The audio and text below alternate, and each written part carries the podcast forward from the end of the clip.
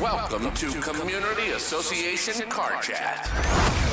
The number one nationally recognized community association video podcast. Join your host, David Velasco and Steve Roderick, advisors at JGS Insurance, a Baldwin Risk partner, every Monday as they catapult the multifamily industry forward by providing education and information about a host of topics that affect the community association world today.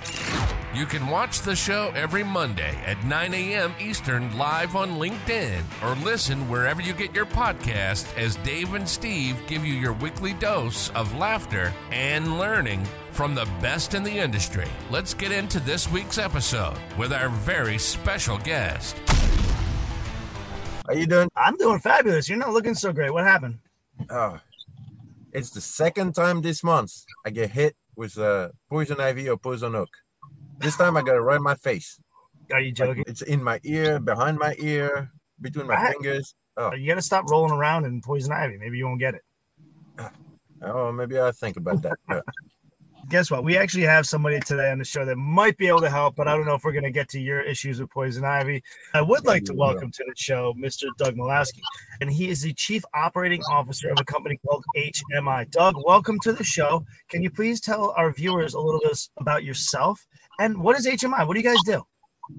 Well, thank you, Steve and Dave, for having me. I handle our operations in the field for disaster recovery and risk management services. HMI is a national company, and we provide property managers and property owners with disaster recovery claims and risk management services for their properties with an emphasis on their outdoor property, things like trees, Oh, shrubs, landscaping. Okay.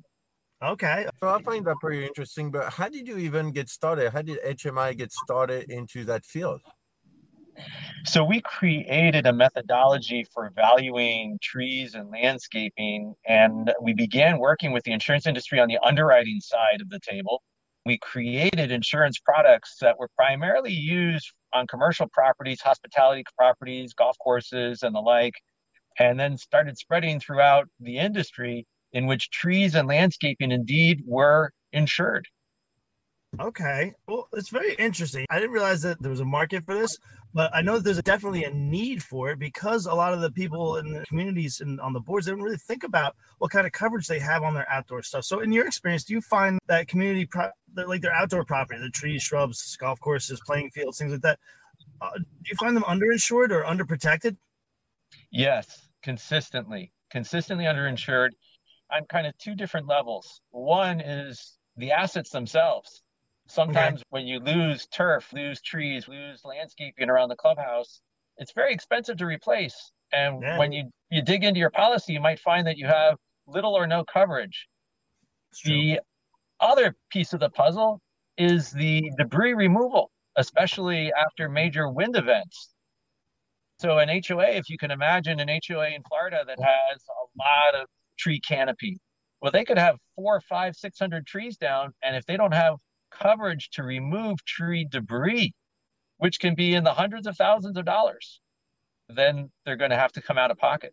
Yeah, absolutely. You know, it's interesting because without getting too far into the weeds on this, but you know, if somebody calls and they say, "Hey, uh, a tree fell on our property," does the, the insurance cover that? And I have to ask the question: Well, did it hit a structure? Did it hit a building? Did it hit a, a piece of covered property? If it didn't hit a piece of covered property, there's no coverage there, right? What should a property manager, what should a board be looking for while reviewing their policy? I think first and foremost uh, on the debris side, because a board or a property manager a community manager needs to ensure that the community is cleaned up, is accessible, and is safe. In order to do that, you need to bring in tree crews and landscaping crews to clear roads, to clear trees that have fallen on structures and in the common areas, uh, on roadways, walkways. That can be a pretty expensive undertaking. Tree debris removal is a standalone coverage and in that instance, it may not necessarily be required to have hit a structure. It could Right. just be straightforward debris coverage, particularly on commercial policies.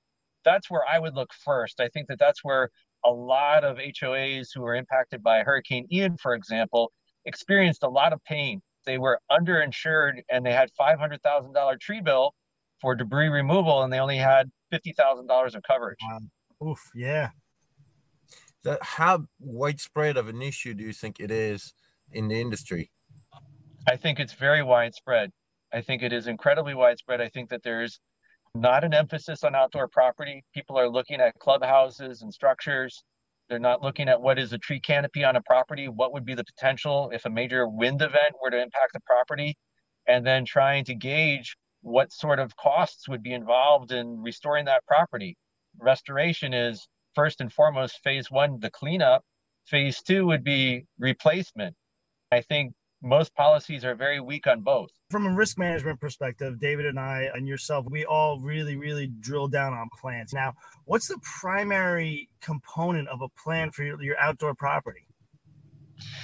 Well, I think that there's two things immediately that property managers can look at. They can assess what is our potential exposure, looking at the number of trees on the property, what sort of canopy, do they have a lot of tall trees that are in managed areas? Then evaluating whether they have good coverage. Good coverage, just as a simple definition, $250,000 of debris removal. I would start there. If you have a lot of trees on an HOA property, you could be easily looking at a quarter of a million dollars to remove those trees after a major event. The other thing that I would look at is creating relationships with vendors that are reasonably priced, insured, and licensed have a good reputation, do your due diligence before the storm hits and create those relations. Believe me, the storm chasers will descend as they did in Southwest Florida after Ian.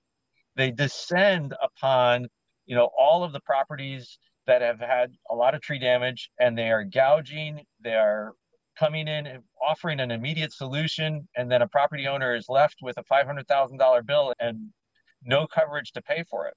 Oof so the solution to avoid being price gouged in the disaster recovery period is really to stay ahead and build a relationship from what I, I gather correct? Yes you really have to build a relationship with a company. It doesn't even necessarily have to be a company that is within a 20 mile radius. It can be also an out of state company. There are companies that are large that do provide disaster response services. It may be even recommended to choose a company which is 100 miles away because companies that are in the strike zone, mm-hmm. if you're in the center of the storm, those companies also were impacted. They may not be able to respond. So, thinking about a company that will be able to respond, you can even create a, a, a first alert or a, a red alert program in which you sign a contract and say, You will be on my property in 24 hours chainsaws lit up, clearing the main roadways into the property, determining what needs to be done quickly, and here is your hourly rate. Determining those things before a storm is critical.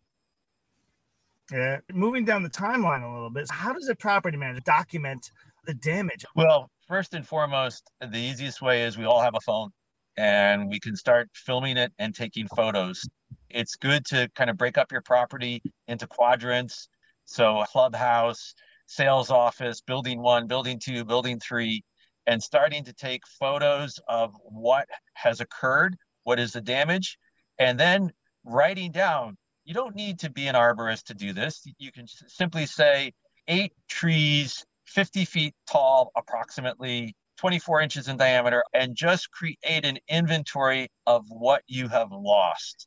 Starting there, documenting things is critical. It will allow everyone later to make determinations. Got it. Very interesting.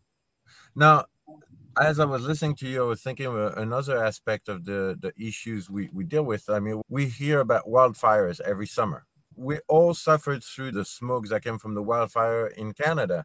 So, are wildfires some things that's an issue, and how important is it for communities to plan on how to work with this particular risk?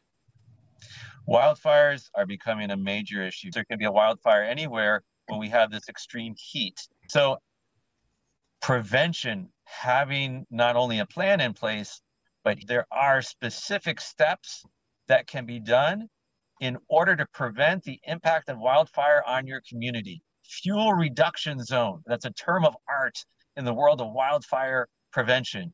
You are creating a barrier where there is no plant material, nothing burnable, there's no wood piles, no structures where wildfires can approach your property and then jump from the road to a wood pile to a shrub to your house. Having the right professional come out and structure a plan and implement a wildfire prevention, there will be upfront costs. This is not covered probably by insurance. This is going to be an investment in your property, and you're now creating an area around your property in which uh, you have the safety buffer. The wildfire will not be able to reach your structures. Seems to me that a plan like that would actually help your risk management strategies, no? I would think so. Doug, you have an extreme depth of knowledge in this, and I can feel the passion coming from you. We like to give our guests an opportunity to give a shout out to somebody that's helped them along in their career. Could even be a charity or something that you're passionate about. So, is there somebody that you have in mind that you'd like to recognize on the show? Just give them a, a little shout out and, and a thank you. Yes, Dr. Michael Dirr. He is a horticulturalist. He was an iconic figure in the industry he really helped us build HMI into the company that it is today. He went through some personal tragedy along that journey, and we were with him. He and his wife Bonnie are incredible people, and I love them. They are not only wonderful arboriculturalists and horticulturalists, but they're wonderful people that helped our company become what it is today. Wow, that was a nice shout out. Thank you very much for joining us. Thank you for uh, all these uh, seeds of knowledge that you planted this morning. No pun intended. I will see you all next time for the next episode of Community Association Car Chat. We'll see you guys. Thank you very much, gentlemen. Thanks for listening to Community Association Car Chat Podcast the number one nationally recognized Community Association video podcast. Go ahead and hit subscribe to get the latest podcast delivered straight to your phone or tablet each week. And remember, you can watch us live on LinkedIn every Monday at 9 a.m. Eastern on the Community Association Car Chat LinkedIn page.